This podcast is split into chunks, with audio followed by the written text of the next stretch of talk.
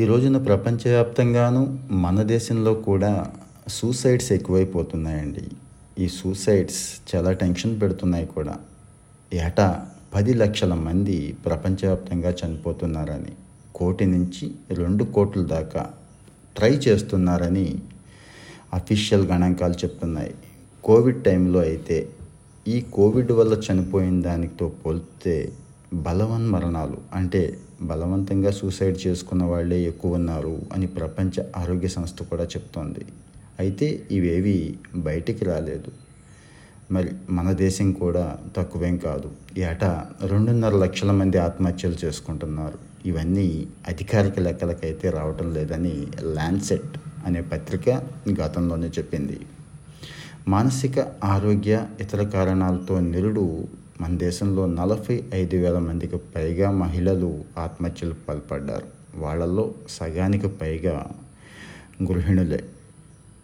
ఈ మేరకు జాతీయ నేర గణాంక సంస్థ గణాంకాలు చెప్తున్నాయి.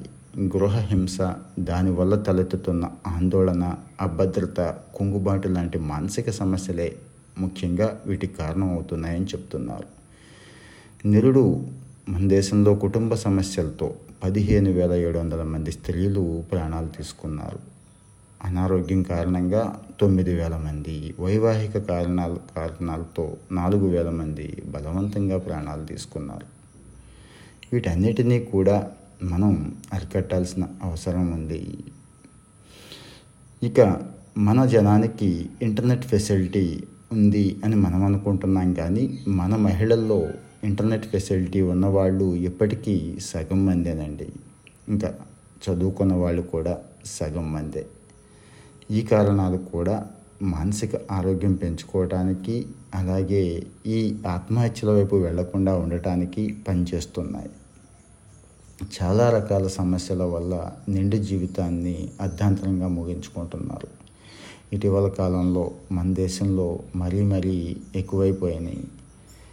ఈ పరిస్థితి మీద చాలామందికి అవగాహన ఉండటం లేదు. కోవిడ్ తర్వాత ఇండియాలో బాల్య వివాహాలు కూడా బాగా పెరిగిపోయాయి. చిన్న వయసులోనే గర్భం ధరించడం, అనేక ఆరోగ్య ఆర్థిక సమస్యలు రావటం స్త్రీలలో మానసిక ఆరోగ్యాన్ని పాడు చేస్తూ ఆత్మహత్య దిశగా వాళ్ళను పురికొల్పుతున్నాయి. ప్రస్తుతం అనేక స్వచ్ఛంద సేవా సంస్థలు ఈ మానసిక ఆరోగ్యం బాగు చేయటం కోసం mobile app, video content, call centre, online మీడియాలు ఇలాంటివి చాలా వాడుతున్నారు.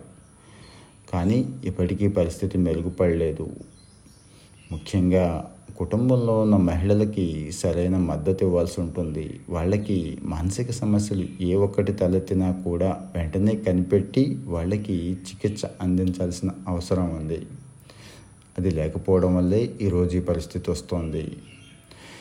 ఇక పోలీసులు, మహిళా సంఘాలు, స్వచ్ఛంద సంస్థలు ఈ విషయంలో కలిసికట్టుగా పనిచేయాలి. వీళ్ళే కాకుండా ప్రభుత్వం కూడా తగిన చర్యలు తీసుకోవాలి.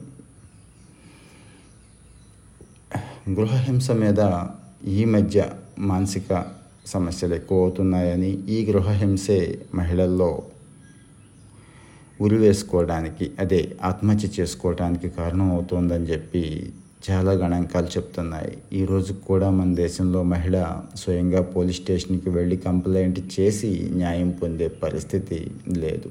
అనేక రకాలైన సామాజిక, కుటుంబ, వ్యక్తిగత కారణాల వల్ల ఈనాటికి అనేక ఆత్మహత్యలు అసలు రికార్డుల్లోకే రావటం లేదు. ఇప్పటికీ ప్రపంచంలో సగానికి పైగా దేశాల్లో ఈ ఆత్మహత్యలకు సంబంధించిన సమాచార నిర్వహణ సరిగ్గా లేదని డబ్ల్యూహెచ్ఓ చెప్తోంది.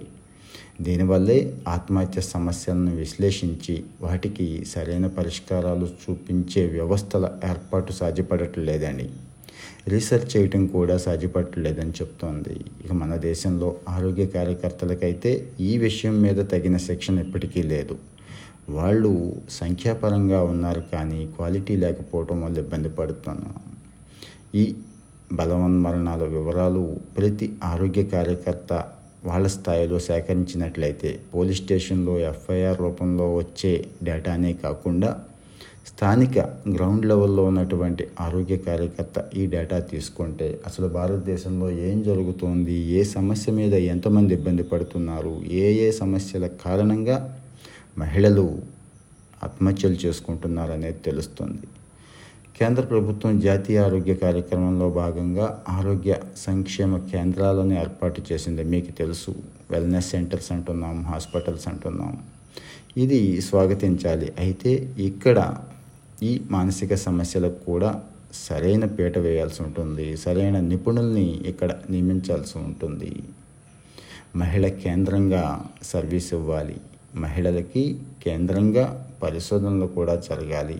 అట్ ది సేమ్ టైం గృహహింస కానీ, మహిళలకి ఇంట్లో ఒంట్లో ఉన్న సమస్యలను కానీ పరిష్కరించే సమర్థమైన వ్యవస్థలు ఉండాలి. అవసరమైతే ప్రత్యేకమైన చట్టం కూడా వీటి మీద తీసుకురావాల్సిన అవసరం ఉంది. అప్పుడు మాత్రమే మన మహిళల్లో మానసిక సమస్యల్ని పరిష్కరించగలుగుతాం, ఆత్మహత్యల దిశగా వాళ్ళు వెళ్లకుండా కాపాడుకోగలుగుతాం.